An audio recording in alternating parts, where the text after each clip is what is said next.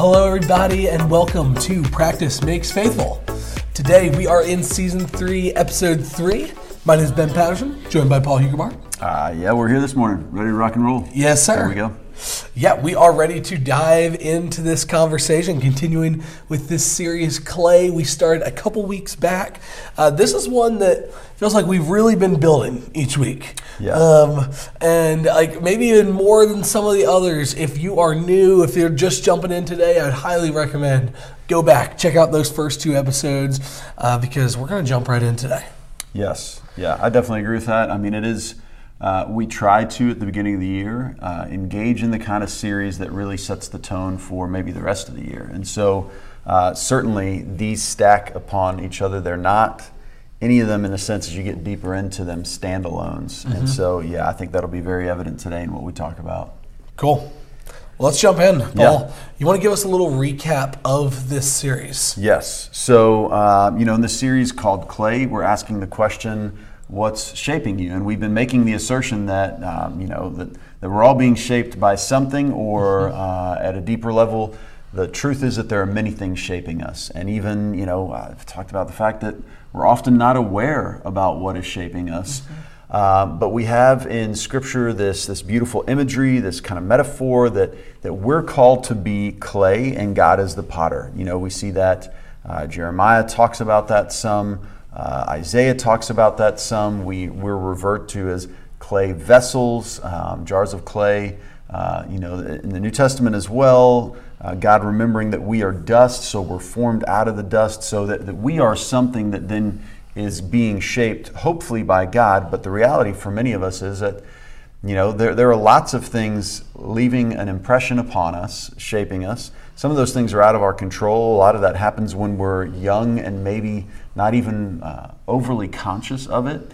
Um, but as we as we grow older and we start to make the, the choice, I mean, we do start to be able to choose. We, we get to that point where we can choose uh, some of the things that are having a shaping influence upon mm-hmm. us. You know, we even have, have statements that kind of reflect that. You know, you can't you can't choose what happens to you, but you can choose how you respond, and that's That is, in a sense, reflecting the, the question of shaping. When you choose how you respond, that is uh, the shape that you're taking in response to a certain situation, um, or the kind of person you're going to be. And so um, that that then moves us to the place where we are saying, this can influence me, and this is not going to influence me. Well, as Christ followers, more and more we hope that what we're saying is, God, we want you to influence us. We want you to shape us and mold us and form us. And we're saying no to those other things that are trying to shape and mold and yeah, form us, especially yeah. when those things are not of God. Mm-hmm. We we don't want those things to form us. Now, there are things that you know God uses, and I think we've acknowledged this already. God uses plenty of things to form us, to shape us, Um, that maybe he's he's using as an indirect influence upon mm-hmm, us, mm-hmm. right? But then there are those things that uh, that that if we're honest, I mean, you know, we're fighting a spiritual battle daily. Um, so we have other things that are trying to form us with a spiritual purpose, and God also has a spiritual purpose for us. We're primarily spiritual beings living in these uh, these fleshly bodies uh, for this time, this season that we're on earth. Um, but God has a hope and a desire and a plan for us. We've said, I think, already, you know, think about Ephesians chapter two, what Paul says, that we are God's workmanship, craftsmanship, piece of art, poem. I mean, whatever language you use to translate that Greek word poema, just the acknowledgement that God is working to make something beautiful out of us. And that's what we hope. But we play a part in that too. And the part that we play in that is mostly whether we choose to allow God to do what he wants to do, or whether maybe even we're at this place where we're oblivious um, and all this other, uh, all these other influences are working to shape us. So we, we come to that place where we hopefully uh, kind of, we grab the reins, and then as we grab the reins, the next move is to hand those reins over to God. Um, so again, we're not unaware of what's influencing us anymore. We're now aware. And in that place of awareness, we're wanting to hand those over to God. And so really, I think that's what we're hoping mm-hmm. happens this month as we engage these conversations, yeah. um, that we we cultivate the soil of our lives so that we may be shaped more fully by God. Mm. That's good. So, awesome. Awesome. So one of the things that we've done kind of in this series, or specifically really last week, mm-hmm. was we dove into some different worldviews of the world that may be yes. shaping you, that may be having a formative impact, or I would even go maybe a step further to say that are shaping you yes. in some form. The question is how and how much are you allowing? Which of these are having an impact on you? Mm-hmm. Um, and so we want to briefly, I'm just going to briefly go through this list yeah, of great. these eight. We do not have time to talk about them. Right. So uh, I would encourage you to go back, check out last week's podcast where we We're able to define each of these a little bit more. That's but right. You got a whole hour of us talking about these yes, last week. Yes. So, so go back and check that out. You'll get you'll get a lot more uh, detail there. So the first one was individualism. Uh, kind of this idea, like our simple definition around that was that I am at the center of the universe. Yeah. Uh, then we had consumerism, which is kind of this idea that I am what I own. And these definitions you got from this book, Eight Worldviews, right? That's right. Hidden, um, hidden Worldviews, hidden eight, worldviews, eight cultural yes. stories that shape our lives. That's right. Yeah, so these are kind of their shorthand definitions mm-hmm. for these. Um, then we have the third one was nationalism. Um, my nation under God. It's this really this idea of putting your nation first. Yes, with the focus it's, of my yes, nation under God. Yes. That's right. Yep, not anybody else but mine. That's yeah. right. Yep. Then we have moral relativism. There is no absolute truth, so my truth is as valid as your truth. Mm-hmm. Then we go into the fifth one is scientific naturalism, is that only matter matters. Mm-hmm. Um, all that matters is science. There's nothing more than that. Uh, then we land to the New Age, uh, and you had this question on here is, are we gods or are we gods? Do we belong to our Creator, or yep. are we gods in and of ourselves? Yep. Um, then we go to postmodern tribalism. My tribe, my worldview. This idea of we're identifying in these concrete groups of That's people, right. that there's no really changing from that because you're this, you're also this. That's right. Kind of thing. And then the last one, an odd one, salvation by therapy. The right guidance can help me find freedom. I don't yeah. need God. I just need counseling, the right guidance, and I'll get to That's the right, right place. My counselor is my my priest, my pastor, my yeah. whatever you want to put in the blank on that. Yeah, that's, yeah. So we spent a while discussing these eight worldviews, but there is a ninth that we didn't discuss. Mm. Um, I'm sure there's more than that too. But there's one we didn't discuss on that list uh, last week that we want to talk about today. Um, and that one is the biblical worldview. Yeah. So, yeah. Paul, what is a biblical worldview?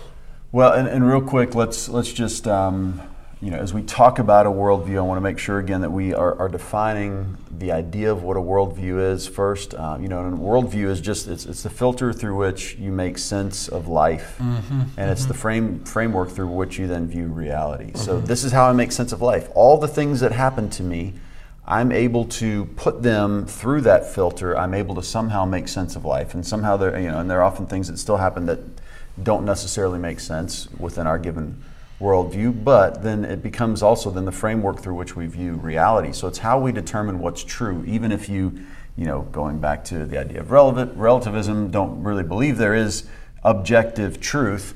Um, it's still how you make sense of the world and determine what you think is true, even if you think that somebody else has their own truth and you have your truth, whatever. Um, you know, so so the worldview, the worldview that you hold is it's the way you process everything that happens around you.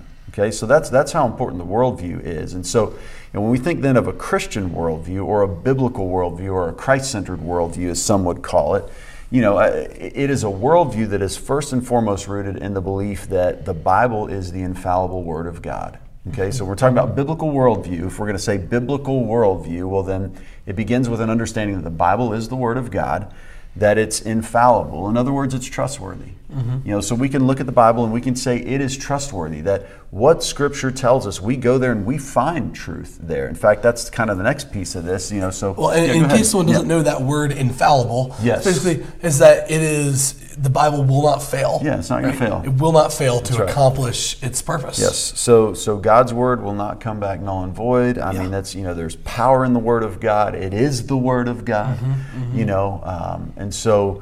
You know, the belief that, yes, that it is truly infallible in mm-hmm, that sense. Mm-hmm. And then because of that, It is then the it's the, the foundation and the manner for which the, the Christians view reality. Mm-hmm. It's it's the foundation for h- how we make sense of the world, mm-hmm. what, how we understand what, then what is true. And so, you know, we would say we we understand the big foundational truths about life, its meaning and purpose, the the creation of the world that God created, that God spoke it into being, and mm-hmm. here it is. Mm-hmm. Um, so, so we don't buy into scientific naturalism. It's not that we're anti-science, but we're also definitely not naturalists, where we believe that yeah. you know everything yeah. just happened because it happened. Um, we believe that God is the causal agent behind mm-hmm. everything mm-hmm. that happened. You know, it, it gives us our understanding about human nature, about human beings. You know, who we are. It gives us an understanding about who God is at mm-hmm. the heart of that, and so. You know, so then we use Scripture, the words of Scripture, to get us to the place where we understand. So it, it becomes then our filter, just as we say, you know, worldview is a filter through which one makes sense of life, the meaning of life, even understanding life and death and the value of life and other things like that. We do that by understanding the words of Scripture, by understanding that as God's communication to us. God mm-hmm. has spoken to mm-hmm. us. We want to hear from God. So we go to uh, we go to the Bible, we go to Scripture to hear from God. Um, and then it shapes, it builds this framework through which we view reality.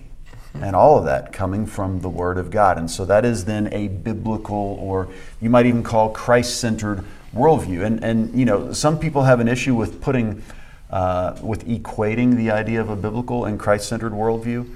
Here's why I don't have an issue doing that. Jesus quoted Scripture often, quoted the Old Testament plenty of times. And so for Jesus, the words of the Old Testament, what he knew, understood, and had at that point in time as Scripture. Obviously, the, the New Testament was written, um, you know, post A D thirty-three. And so, uh, so Jesus had lived his life on earth, had ascended to heaven already at that point in time, uh, sitting at the right hand of God.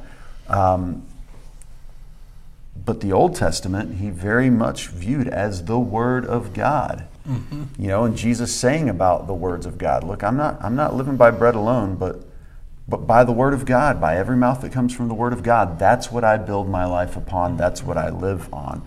And so, you know, when we think about this idea of Uh, the, the Christian or Christ-centered or biblical worldview, it's important to understand that all of that then uh, comes from an understanding of, of what we gain from Scripture. Therefore, we need to know God's Word well.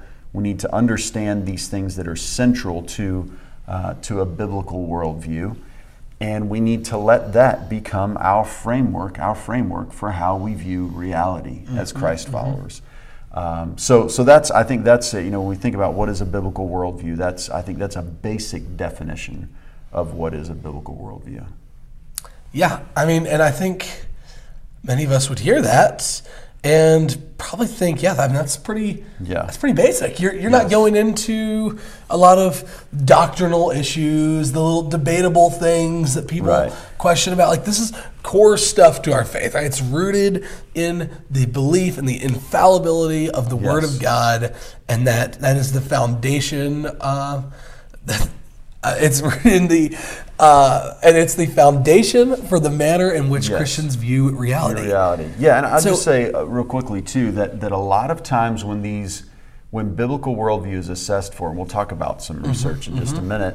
But a lot of times when questions are asked, they're based off things like some of the very early creeds that were trying to distill from the Bible some mm-hmm, understandings mm-hmm. about who God is. So like the Apostles' Creed might might begin with, you know, I believe in God the Father Almighty. So God being Almighty, the Father Almighty, creator of heaven and earth. But there would be some people who might take issue with that. Well, if you take issue with that, it's very difficult to have a biblical worldview. If you have a hard time believing in Jesus Christ as the Son of God, our Lord, who was conceived by the Holy Spirit and born of Mary, who was a virgin, well, those are all things that the Bible tells us plainly. Mm-hmm. If you have a hard time agreeing with that, well, then you're going to wrestle with holding a biblical mm-hmm. worldview mm-hmm. because what you're doing is denying, in that sense already, right off the bat, the infallibility of Scripture.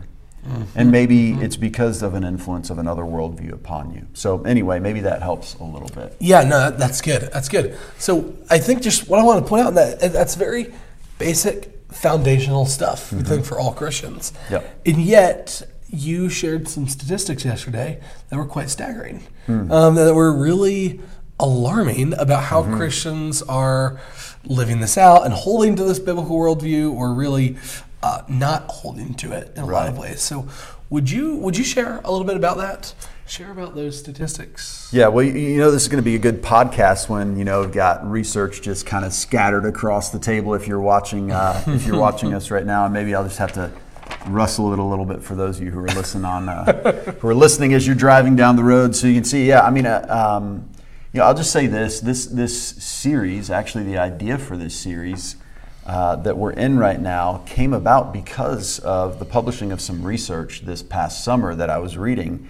And then trying to dig a little further into research that goes back, some of it to twenty seventeen. And as I'm reading some of this, man, just, uh, you know, there's just the development of this, like this pit in my stomach feeling, you know, mm-hmm, when mm-hmm. Uh, when you read some stuff and it's kind of like it's it gives you that moment of gut check where yeah, yeah. Um, where you had assumed one thing, but then you find out another thing is true. And, and I had heard some research somewhat along these lines, but I think some of the, the most stark and troubling research Uh, has has been uh, has been gathered, pulled for the last several years, then published. That data published in the last uh, last six months or so.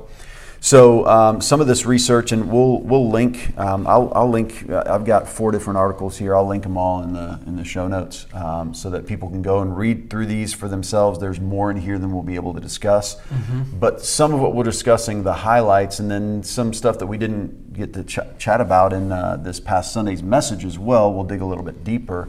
Uh, and then next week we'll actually come back and reconnect with some of the things we're not able to talk about today as well. But But the first thing that really kind of hit me, you know, and, and, and I'm not too surprised when we talk about, you know, just kind of the, the people in this nation who wouldn't hold to a Christian worldview, or who, who don't consider themselves Christians. We've talked about moving to a place where in this nation, um, we are post-Christian at this point yeah. in time. We've yeah. talked about that. So when you see the statistics Um, that really point out point out that uh, post-Christian people don't hold to a biblical worldview. Well, that's not real surprising. I mean, it's sure it's disheartening. I mean, we want for people to come to know God, to follow Him, and so you know we've often presented statistics like this, you know, in church settings, talking about those people out there. But what these statistics started to point out is something about these people in here, mm-hmm. so mm-hmm. us, and that's where really the gut check and you know the the. The, almost the stomach cramps and other things come about when you start to see this. And, you know, it, it, it, this number, you know, I, Barna says that there are about like one hundred seventy-six billion Christians um, in the United States, or million Christians, mm-hmm. one hundred six billion. That's, I, yeah. That would be the moment where we discredited George Barna if he, you know, said one hundred six billion. All right, one hundred seventy-six million Christians in the United States. So about one hundred seventy-six million people claim to be Christians. And a lot of people would say that number is high because that's roughly sixty-nine percent of the population. And when we look at churchgoers, if we built that number off churchgoers, I think it's somewhere in like the mid-thirties who are still churchgoers on a mm-hmm. somewhat fairly regular basis. And so sixty-nine percent, we'd say, okay, well, there are a lot of people that call themselves Christians, but maybe it's not really shaping mm-hmm. the choices mm-hmm. they make and the active pieces, you know, the active choices they make in their lives. Um, so what what kind of shaping influence does it really have? We don't know. Again, we're not here to really... We're not here to judge, just here to share some statistics. But yeah. what comes out of these this number is that, so we got this percentage of uh, Americans who call themselves Christians, but out of that percentage of Christian or people who call themselves Christians in the United States, only nine percent of those folks who identify as Christians, by some of the standards that we were just talking about, mm-hmm. by the way, actually possess a biblical worldview. Mm. nine percent. Wow. Not ten percent. Yeah. Not twenty percent, not mm. fifty percent, not ninety percent, nine percent. nine percent, so an incredibly low number. Yeah. You know, again, yeah. so remember, all we're talking about is this Christ-centered or biblical worldview. It's rooted in the belief that the Bible is the infallible Word of God. It's the foundation, and you know, for the manner in which Christians view reality. Um, and then, so how we filter reality, what we believe about this world. So only nine percent of people who call themselves Christians actually have mm. a biblical worldview that often just starts with that very simple idea that people would push back on f- from the beginning, that the Bible is the Word of God, mm-hmm, mm-hmm. that God inspired, the writing of the Scriptures. Um, that we can believe that the Bible is more than just the writings of people who are having some thoughts about God, that it's actually the thoughts of God about us instead mm-hmm. of the thoughts we have about God, right? Which that's a big thing that you'll see um, that, that's said by people who are drifting from a biblical worldview, is that the Bible reflects humans' thoughts about God mm-hmm. instead of the Bible reflecting God's thoughts about us or God's communication to us. It's our communication about what we think we know about God, if there is such thing as a God, right? And so um, maybe a way that we can start to measure, and I asked this question on Sunday, I, I said, okay, if that's true, if only nine percent of all people who identify as Christian possess a biblical worldview, well, what would what would we expect to happen when Christians begin to lose a biblical worldview? Okay. I mean, what would we expect to see out of that? Well, okay. Some of the things that we see out of that, as according to this research, and again, it's research connected with George Barna, with uh, the Arizona Christian uh, University and the Christian Research Center. I think it's a cultural research center there, it's called. Um, and again, we'll post these, we'll connect these in our show notes. But what you see out of that is that you've got, you know, seventy-two percent of people who call themselves Christians hold to the belief that people are basically good. Again, that one might present trouble for people, and, and I could see how that's a question that people could get hung up on. When they're looking around, they would say, yeah, I believe most people are basically good people. Got it. But a biblical worldview or an, uh, an understanding of Scripture would uh, would give us this context that, no, no, people are, are not basically good. I mean, Romans three. I mean, we've all sinned and fallen short of the glory of God. No, nobody's good. No one is righteous. There's none of us that are. Um, and the understanding that people are not basically good moves us to the understanding that people are basically fallen creatures, that human beings are fallen creatures in need of a Redeemer named mm-hmm. Jesus. Mm-hmm. And so if we believe that we're basically good, then we might also come to the point where we believe we don't really need a Savior, right? And so, um, you know, that leads us to this, you know, sixty-six percent say that having faith is all that matters regardless of what faith you have. sixty-four percent say that all faiths are of equal value. Wow. Back to this kind of, you know, seventy, seventy-two percent believing that people are basically good gives it, gets us to this place where fifty-eight percent believe that if a person is good enough, they can earn heaven. Yeah, yeah. Right? And so, you know, it, you can see it, it, it impacts our personal understanding of the need that we, mm-hmm. we need a mm-hmm. Savior. That we can't be good enough on our own. fifty-seven percent believe in karma, that what goes around comes around. It's kind of like this cosmic force in the universe where the reality is Jesus says, look, it, the sun shines on the righteous and the unrighteous. The mm-hmm. rain falls on the righteous and the unrighteous. That's the reality of this world. Are there consequences? Certainly there are consequences for our actions, but almost this cosmic consequence where, you know, people who do good get people who do good get good things. You know, I, we know that's not the reality of life. In fact, Jesus says we may be persecuted for the sake of righteousness. Mm-hmm, mm-hmm. So that's that's super trouble uh, problematic. If you believe in karma, man, let's say the whole church believed in karma and then persecution comes along for the church. I mean, karma is not a good belief for the persecuted church or for the church that has the potential of being persecuted, because then you're going to look around and feel like we must be doing the wrong thing, when the reality is that sometimes, according to Jesus, persecution or bad things coming your way can be confirmation of the fact that you're actually doing the right thing. So these these are diametrically opposed ideas sometimes. You know, what we see as well is that sixty-one percent Uh, agree with ideas rooted in New Age spirituality. Karma can be one of those mm-hmm. too, by the way. Um, fifty-four percent resonate with postmodernist views, the idea that there is no absolute truth, there is no mm-hmm. such thing as absolute truth, that your truth is as good as my truth, I make my own, you know, meaning and purpose in life, I, you know, all those things. twenty-nine percent believe in ideas based upon secularism, maybe even sometimes uh, a, a philosophical naturalism. Um, you know, I mean, it's it's uh, these are shocking statistics, really, yeah, when yeah. we look at this truth about, about Christianity. And so, uh, some of the things that they uh, that come out of these articles that I kind of took some time to piece together. Um, you know, statements that then these Christians would agree with, that many Christians agreed with, you know, a high percentage. A high percentage of those asked in these surveys agreed with this statement, that all people pray to the same God or Spirit, no matter what name they use for that spiritual being. Mm.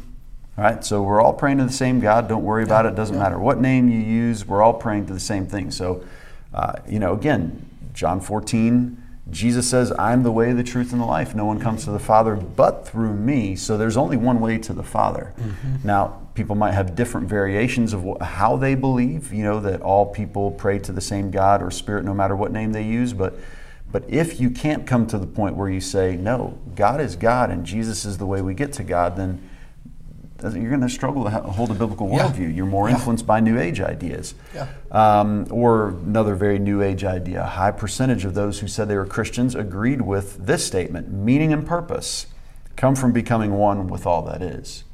Right? So instead of, no, we discover our meaning and purpose through what God shares with us, through His revelation, we just need to ascend or transcend to this higher plane of being. We become one with all that is. There we will find meaning and purpose, as opposed to, no, God has told us what the meaning and purpose yeah. of life is. Um, or this next one, which, boy, we can really see this um, coming from the ideas of individualism and consumerism, which oftentimes, by the way, the You know, the, the North American church has often championed, unfortunately, the ideas of individualism and consumerism mm-hmm. to some degree. Mm-hmm. Um, you know, we certainly have not, if we haven't championed those ideas, we've definitely not spoken out against those ideas nearly as yeah. much as Scripture does. You know, we, you know, Jesus talks about money more than almost anything else, and mm-hmm. we talk about money relatively little. Um, and I'm guilty of that too, you know, but this idea, and again, a high percentage agreed with this statement. Meaning and purpose come from working hard to earn as much as possible so you can make the most of life. Mm-hmm. High percentage of people agreed with this idea, which is a very postmodern idea. Uh, there's no such thing as objective truth, right? Uh, this comes, this this follows right on the heels of that. Uh, very another very postmodern idea, that the idea that what is morally right depends upon your personal beliefs. Again, a high percentage of people um, validated and said yes to that one as well. Um, and, and, and I, again, at the surface level, I could see where somebody would say, yeah, your, your, por- your personal beliefs, but what we're talking about is moral objectivity yeah. depends upon wh- what you feel inside, how you feel inside. So your moral compass is your heart. Okay, well, what happens when somebody else's moral compass is what's in their heart? And what's in their heart, I mean, even if we go and look at a guy like, Uh, you know, Adolf Hitler, what was in his heart? Mm-hmm.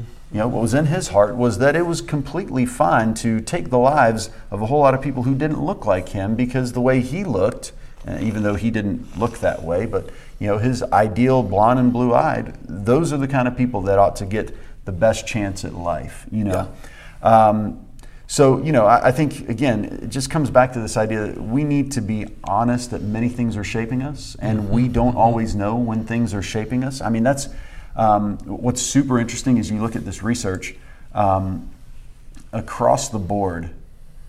When Christians were asked the question, or when pe- people who called themselves Christians were asked the question, do you hold a biblical worldview? A very high percentage said, yes, I do. And then when they start to be asked specific questions, only nine percent come to actually hold a biblical worldview. So, you know, what what we have known for some time is is out of that, um, you know, that, that we have a discipleship problem. We can come back and talk about that more in just a bit. Um, what's even more troubling out of some of this research, though, you know, so, so you know, we've known that there's an issue, you know, we in the church have been looking at the world for a while and saying the world is a problem. We, we've come to that place where we're starting to look at the church and we're saying, man, the church has a problem. Mm-hmm. The church has a problem. Um, and what I said on Sunday is where I really got that sinking feeling in my stomach was when I moved to the next layer of research, even the next layer of research. Yeah. Because, I, you know, here I am as a minister trying to lead a church as best as I can, knowing that, man, I know there's so much, that so many influences upon the folks that we're trying to lead. And and again, as we've talked about before, you know, especially in kind of the, the millennial and Gen X generation, um, and I'm sure for Gen Z as well, um, that that we consume content, especially online media content, at a twenty-one, twenty to one ratio of, you know, content that would lead us away from a biblical worldview to one hour of a content that would lead us toward a biblical worldview. So when when it's a twenty to one influence uh, in that way, you can imagine the shaping yeah. effect that's going to have on yeah. on people, you know. And so, yes, we've talked about that before. I think we've got an awareness of that. This piece is what was new for me. Um, so nine percent of all people who call themselves Christians actually hold to a biblical worldview. Here's the next bit.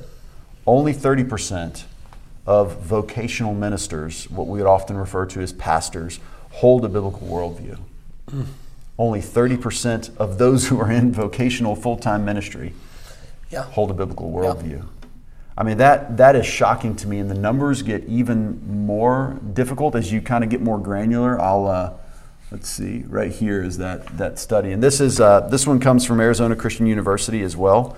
Um, it is actually called "New Studies Show Lacking Biblical Lack of Biblical Shocking Lack of Biblical Worldview Among American Pastors," and so uh, they talk about thirty percent of uh, thirty-seven percent, slightly more than the third, possess a biblical worldview, um, and that the majority actually hold to a hybrid worldview known as syncretism. We'll come back to that in just a second.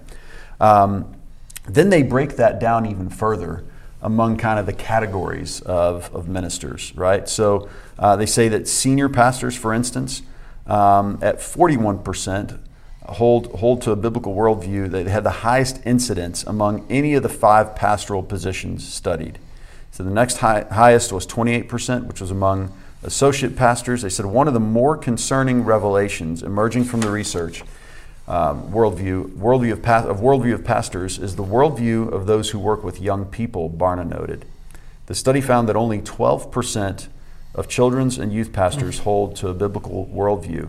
And listen to this, and among those who call themselves teaching pastors, teaching pastors, yeah. the ones who teach, right? The ministers in churches who are responsible yeah. often for teaching, so in teaching environments. Mm-hmm, mm-hmm. So we're going, you know, uh, senior or preaching, most of the time, then down to teaching pastors, is only one better than twelve, which is children and youth. It's thirteen percent of those who are teaching wow. actually hold to a biblical worldview. Wow. So when we think about the church having some issues, it's it's not just folks yeah, sitting yeah. in the seats. It's the folks standing on the stage that have, uh, man, again, it just, uh, it's, it's hard to know. How, well, I know how I feel about this. It's sometimes hard to know what to say about this and to not just get at the point where, you know, we throw our yeah. hands up and say, well, yeah. then what? Then what if this is true? Um, and so, I, yeah, I, mean, I just yeah. it's really um, it's really staggering and disturbing mm-hmm. uh, as you as you go through this, as we look at all these things. I just find myself wondering, thinking, like, at what point are you no longer even are are some of these folks who would identify themselves as Christians are really no longer even recognizable as a Christian. Mm. Um, at what point is that, that it's gone, like, yeah, maybe they would check the box when they're filling out the survey and say, I'm a Christian, but you would not even recognize mm-hmm. that person. And scarier yet, Jesus wouldn't even recognize yeah. that person. Um, and what just came to my mind in thinking about this is, I mean, I think of Matthew seven, where Jesus yeah. says that not everyone who comes to me and says, Lord, Lord, will enter the kingdom of heaven. Only those who do the will of my Father will enter heaven. Many will say on that day, Lord, Lord, didn't we prophesy in your name? Maybe some would say, didn't we preach in your name? Yes. Didn't we do these things in your name? And I will tell them plainly, I never knew you. Yeah. And that is I, one of the scariest passages in Scripture.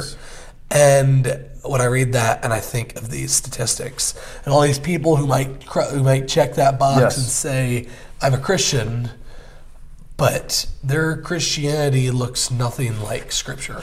And I don't I don't mean to say that everyone outside of that nine percent, like, Jesus has a lot of grace. If you don't fully understand everything, it, it is a journey, right? So there may be some that don't fully understand all of that, but there also seems to be a point with some of these things as we're talking about this where are they really a Christian? Yes. Is it just a name that you check and again, a box? I think, and I think, I think probably some would we be. We think so because, again, as this research points out, just as the other research points out, a high majority of these vocational ministers believe that they hold to a biblical worldview and that they honor the teachings of Scripture by the way they live yeah. and by the views yeah. they hold.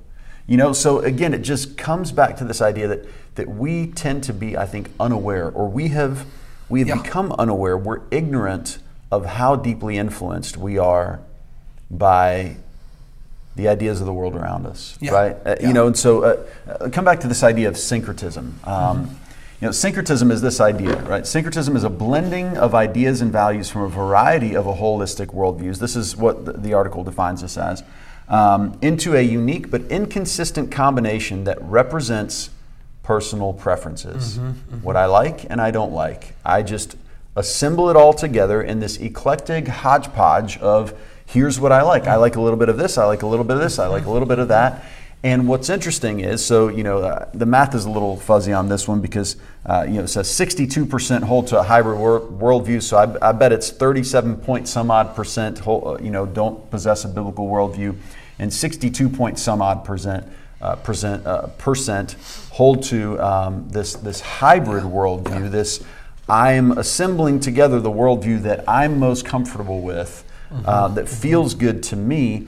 And what's so interesting is when you look at the worldviews that many then, or the worldview that many shape, what it ends up being is a blend of this biblical worldview and then individualism, yeah. consumerism, yeah. nationalism, relativism, New Ageism, naturalism, et cetera. And it may not be all of those other eight worldviews that we discussed, and there are more worldviews out there than those eight. Those are just the ones that, you know, are listed in this book, Hidden Worldviews, and those are the ones that we often live into mm-hmm, and live mm-hmm. out and are hidden, we're unaware of. Mm-hmm. Um, but when you look at the worldview, if you were try to try to understand the worldview that we then hold for vocational ministers and for people who call themselves Christians, it's it's not all that different. It is a worldview that then becomes a blend of. Think about the things that Uh, you know, many Christians said they agreed with. Yeah, I agree with the idea that, you know, your your truth is your truth, or I, you know, I agree with the fact that the meaning of life is to get, you know, get as much stuff as you can and really enjoy life out of that. Go live your best life, mm-hmm. as mm-hmm. as is often said. You know, so what we have done and what we can clearly see, uh, we have assembled together uh, the worldviews, a collection of worldviews that have impressed themselves upon us, but what we're left with is not a biblical worldview. Mm-hmm. And so your question, I think, is very fair. You know, if we're not left with a biblical worldview, if our lived worldview, which means the way we live, so here come our actions, you know, so our thoughts are first, the way we think about the world comes first, then we act out of that. Yeah. We act out yeah. of that. So if the way we're acting, the way we're living um, is is not consistent with a worldview that would be biblically based, then at what point in time do we have to look at ourselves and say, you know, I'm this percent Christian, and I'm this percent an individualist, and I'm this percent of a consumerist, and what does God want us what want for us? Hmm. He wants He wants us to be wholeheartedly His followers, to love Him with all our heart, soul, mind, and strength, to be fully devoted to Him. And again, here here's what I want to say. I, I think the reality of this is is that many of us are just unaware. I, I don't think if if we had our eyes wide open, we would make the choices that we have made. You yeah. know, as, as yeah. I become more aware, every time a layer of the onion is peeled back for me and I become aware of something that I wasn't aware, it's it's a moment in which the Holy Spirit says, okay, new level of refinement, new level of, um, you know, the, the fire that needs to burn away and consume some of the things that aren't of God. And so then I have the choice to say yes or no to that. But what I want to do is say yes to that. You know, and so I, I want to believe that of most, uh, at least at least the, that percentage of folks who say, yeah, I'm I'm an active member of a church. Mm-hmm, mm-hmm. They're doing that because they generally want to follow God. Yeah. I, I don't know yeah. about the people who just, you know, say I'm a Christian and it's, you know, still maybe the cultural Christianity thing, yeah. which we know yeah. is on its way out. Um, But, uh, you know, the reality of it is, is, is certainly we have all been influenced by many things. And I think we're many times unaware of the things that are shaping us. Mm-hmm. But we need to become aware of the things that are shaping us. And we have a responsibility in, in the church as well to do a better job yeah. than we yeah. have been doing um, in, in the way that we are engaging our folks, to speak more directly and honestly about things, I believe. So you said earlier, and said again, yep. that the church has a discipleship problem, mm-hmm. maybe a bigger one than we want to admit or that we thought was the case. Mm-hmm. What do we do about that? yeah, well, I mean, you know, we, we need to get back to where we're setting the right target. Um, you know, I think for many years, we've talked about this before, we set church membership as the target. You know, if, if you were a member of a church, if your rear end was in a church pew or a church seat in more recent years many times, um, we we gave you the thumbs up. If yeah. you were at yeah. the building when the building was open, we gave you the thumbs up. Um, mm-hmm. But but we didn't expect this to really intrude fully into your life. We didn't expect the biblical worldview to become your lived worldview in a mm-hmm. sense. Or maybe we did to some degree, but we were we were content if you just showed yeah, up yeah. when the building was open. Uh, and so discipleship was not really the target.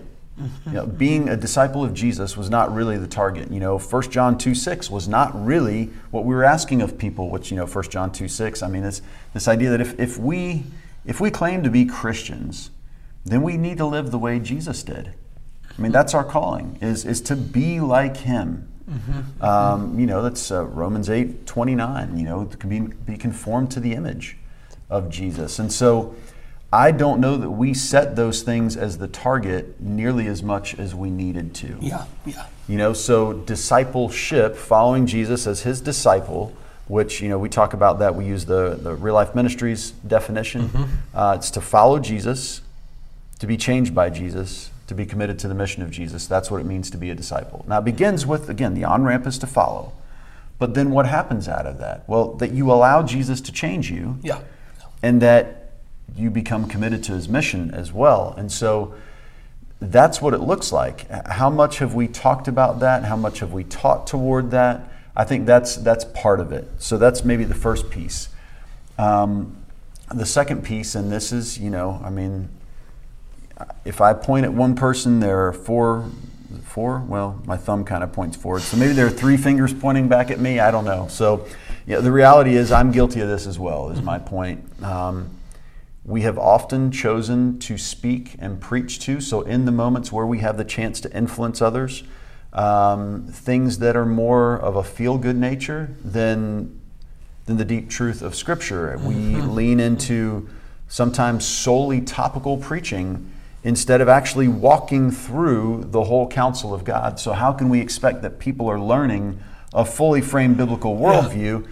uh, if we have, you know, which which I've had this yeah. before, a twelve-month calendar, and I know when I'm going to talk about, you know, giving or thankfulness, and I know when I'm going to talk about, you know, you fill in the blank. We know we're going to talk about these things based upon mm-hmm. this month because mm-hmm. it kind of coincides with the rhythm of our calendar. Yeah. Um, But what we're not doing is walking through chunks of Scripture in a way that people are, are learning and being exposed to some things that we might not otherwise go to. You know, I mean, if we're walking through a series in First Corinthians, man, by the time we get to chapters five and six, we're going to deal with some, some messy questions about sexual ethics that we might avoid Yep. otherwise because they're messy. And I get it. No preacher wants to stand up, or very few preachers want to stand up on a Sunday morning and topically say, hey, guess what we're going to talk about today? I'm going to make all of you squirm in your seats, and I'm going to make people in the world mad at me because I'm going to say some things that are unpopular. I smiled because we did that last week at Youth Night. Right, well. We were in First Corinthians five. It was, there it was you a go. wild time. It was a wild time. Uh, you know, but that's the way we get to that. You know, you guys are doing a topical yeah. series out of First Corinthians right now, mm-hmm. and that's uh, that's how we have these hard conversations, yeah. but we keep them deeply rooted to Scripture, which... What what else are we going to do, right? If we're if we are if we embrace a biblical worldview, it starts with the belief that the teachings of Scripture shape and form our lives and should shape and form our lives, because that is one of the ways, not the only way, but it's one of the ways that God deeply forms us and mm-hmm. shapes us. And so, um, you know, one one thing we've also done in in, in churches is And, and we're we're not as much guilty of that here, and I'm thankful for that. But I've seen many churches who've just completely eliminated teaching environments altogether. Yeah. You know, so what yeah. you have is a thirty to forty minute message on Sunday morning, some places shorter, and no teaching environment mm-hmm. whatsoever, so that we're shaping new Christ followers, uh, helping them understand these things that are central to a biblical worldview. And we're not even talking necessarily about um, like corollary or ancillary doctrine. We're talking about the essential things. So we're not talking about the things that are important. We're ta- not talking about the things that are personal. We're talking about the essentials that form and shape a biblical worldview. And then the importance need to be talked about as well. And we need to have a place where we can discuss things that are personal also. But if we're not, if we don't have environments where we can talk about what the Bible teaches plainly, believing that this is God communicating to us through these written words of Scripture, um, man, we're going to have a really hard time avoiding the discipleship pitfalls that we've been falling headlong into for, I don't know, for, for a while now at this point in time anyhow. And so, yeah, I think we've had a discipleship problem for longer than many of us would like to admit. Um, but but I'm optimistic. I mean, I, I think I'm seeing a lot of, a lot of folks realize this. Um, I yep. think I'm seeing a lot who are not going to realize it. But I think we may reach a threshold at some point in time that in enough churches, enough leaders, and then enough disciples of Jesus, just regular, ordinary mm-hmm. disciples of Jesus, start to teach Scripture plainly. You know, as we say in disciple-making movements, Scripture is the curriculum. So we're mm-hmm. getting back to the words and saying, what do I learn about God? What do I learn about people? Mm-hmm. What do I need to mm-hmm. do? In other words, what what I've learned about God and people shapes my understanding about God and people, my worldview then, and I'm going to live out of that worldview with the question of how will I be faithful to what I've learned? You know, so I think there is enough, even if it's... And even if it takes some time for that to take root in America, or even if it never takes root here in America, it's happening in other places across the world. And so maybe maybe God shifts the center of Christianity, or has already let the center of Christianity shift out of this nation to some degree. I hope not. That is not what I want. Mm-hmm. What I want is for God to do a new thing and revive the church here in America. Mm-hmm. And I hope that we will fall in love with the Word of God all over again. But I know if we don't talk about these difficult stuff, these difficult things, we're just going to go on believing mm-hmm, we're fine. Mm-hmm, mm-hmm. Everything's okay here. Yeah, I can trust every word that comes out of my preacher's mouth. And everybody who says a Christian holds a biblical worldview, but we are learning that's just not true. So, as we close today, yeah. how how can we practice this? How can we practice what we've talked about here to be faithful to Jesus? Yeah, we shared on Sunday morning uh, this story out of Acts chapter nineteen, kind of a pretty neat story. You know, we, we know Paul probably spent, the Apostle Paul, mm-hmm. um, probably spent more time with the church in Ephesus, or a longer uh, continuous period of time with the church in Ephesus than he did any other in any other city. All right, so Paul went to Ephesus, first preached in the synagogue, uh, had some problem with the, the those who were Jews in the synagogue. In fact, you know, Luke tells us that some of them became obstinate. They refused to believe. They publicly maligned the way of Jesus, which mm-hmm. I, I find so significant that um, that Acts over and over again refers to the church as the way, refers to what Paul was calling people into as the way, mm-hmm. the way of living life. Mm-hmm. So this new way of thinking, new way of being that moves you to a whole new way of living. So it's your lived worldview, mm-hmm. replacing one with another. They called it the way. There was no question about that. So I, I love that. Um, you know, then Paul moved from there to uh, move to this lecture hall, lecture hall, this guy named Tyrannus. Uh, he spent a couple years there. There was gospel saturation, it sounds like, in the whole province of Asia, which Ephesus is part of. Uh, which is which is super cool. So a lot of incredible things were happening, miracles through Paul. Uh, there's a crazy story there about some people trying to cast out demons in the name of Jesus, like Paul was doing, and they weren't really embracing all of Christianity. They just mm-hmm. wanted the power in the name of Jesus, mm-hmm. and they get uh, they get whooped by a, a man possessed by a demon. Kind of crazy story. Uh, but after all of that, there is this in in. Acts nineteen, verse eighteen, there's this short little blip at the end of like the summary of this story, or the landing point of this story, talking about uh, many, many people coming to faith and openly confessing the name of Jesus, the life they had lived, what they have done. There's a time of confession. And then there's a number of these folks who had been practicing sorcery. Uh, probably Greeks. I don't know. Maybe there were some Jews in that bunch too. Um, they'd been practicing sorcery. And these folks brought together, or they came together. Sounds like they probably must have had a conversation behind closed doors, if I'm reading this clearly. They realized their lives needed to change. They realized they'd embraced one worldview, the worldview that is connected with sorcery, the, the ability to manipulate Uh, you know, through the through the dark arts, in a sense, the spirits, mm-hmm. or maybe they thought of it in the sense of magic, whatever it happened to be. Mm-hmm. These guys said, we need to turn the corner forever on this. Mm-hmm. So they brought together their scrolls, their sorcery scrolls, which probably had their spells and their other learnings on them, and publicly they built a like a funeral pyre with these scrolls. Mm-hmm. They burned them all. And, and what's so amazing to me is as I read this story, I mean, it's not as if they did this, they made this break with their former life, their former way of living, the things that had been shaping and influencing them at small cost. It was at great cost because, you know, those who brought these scrolls together, Luke tells us the total value of these scrolls came to fifty thousand drachmas. A drachma is, you know, uh, weighs somewhere between like four and five grams. I think there are almost thirty grams in an ounce. Uh, I think the value of silver is a little more than twenty, twenty-five bucks an ounce. Mm-hmm. So if you were to take that and do all the math on that, um, you're looking at like more than two hundred thousand dollars in in our world today, mm-hmm. the value of these scrolls that they got, they brought together and burned. Mm-hmm. I mean, can you imagine us yeah. seeing yeah. something like that happening within our society today? Like all these people, I mean, they could have sold these scrolls. They could have I mean, there have been so many things that they could have done with them, but they looked at this thing that had been shaping them and they said, it's time to have a funeral for this thing. Yeah. It's time to put it down. It's time to mm. offer it to the flames. And I imagine that moment changed them forever.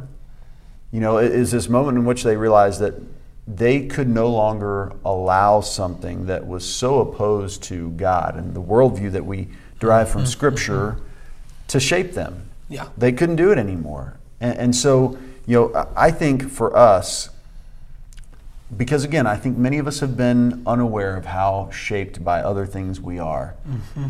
I, I think the question is this, if we're going to be faithful to Jesus, are we willing to do the hard work of, of an authentic self-evaluation, to ask ourselves the hard questions and to try to determine what not of God things are shaping us?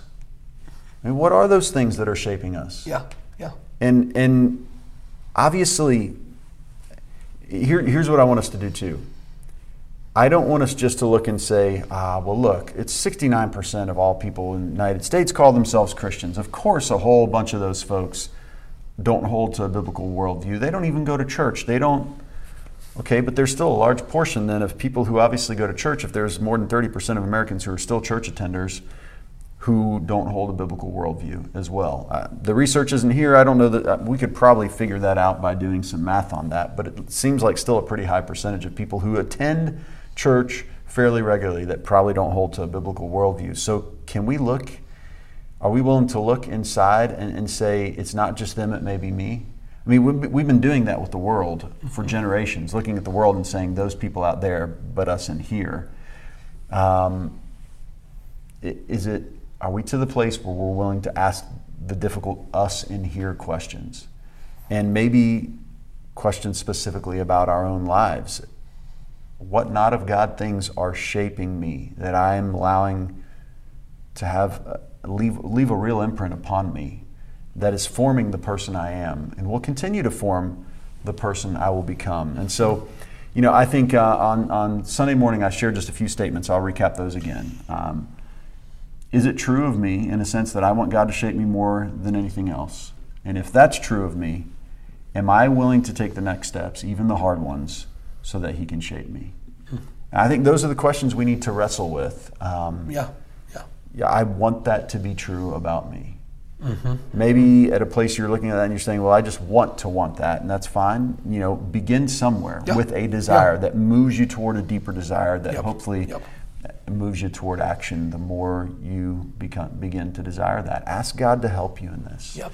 You're not alone in this. Ask a Christian friend to help you in this. We've mm-hmm. forgotten about the value of the, uh, the, uh, uh, the deep value of relationship and walking this with other believers who are going through the same things but who are setting the same target. Find somebody else to walk this journey with uh, on a regular basis to, that will ask hard questions of you, that you can ask hard questions of in return. Um, put yourself in a place to where God has the influence over your life that he deserves as your mm-hmm. creator, mm-hmm. and so that we start to change these statistics. I think I think it can happen. Yeah, yeah. But we're going to have to do some hard work to see it happen. Mm. That's good. Awesome. Thank you, Paul. So I think that's a good, good challenge to leave us on. Hope you all take that to heart and mm-hmm. spend some time in reflection this week. Absolutely. Um, And we invite you to join us again next week. Yeah. As we conclude yeah. this series, we'll be in the final part of yes. this. Yeah. And I uh, look forward to hearing how yeah, you land this ship. Looking at some more statistics, a little bit to the next generation, and yeah. how yeah. we become people who shape others. I mean, you definitely don't don't want to miss that one next week. Awesome. Well, thank you all for joining us, mm-hmm. and uh, we look forward to hearing from y'all again.